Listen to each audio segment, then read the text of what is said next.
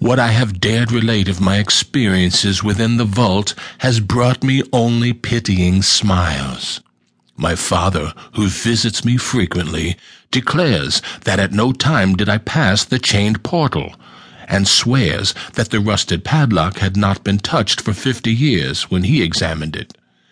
He even says that all the village knew of my journeys to the tomb and that I was often watched as I slept in the bower outside the grim facade, my half-opened eyes are fixed on the crevice that leads to the interior.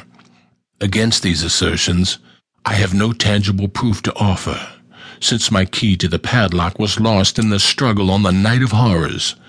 The strange things of the past which I have learned during those nocturnal meetings with the dead he dismisses as the fruits of my lifelong and omnivorous browsing among the ancient volumes of the family library.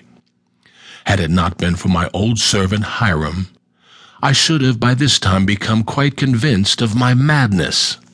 But Hiram, loyal to the last, has held me in faith, and has done that which impels me to make public at least part of my story.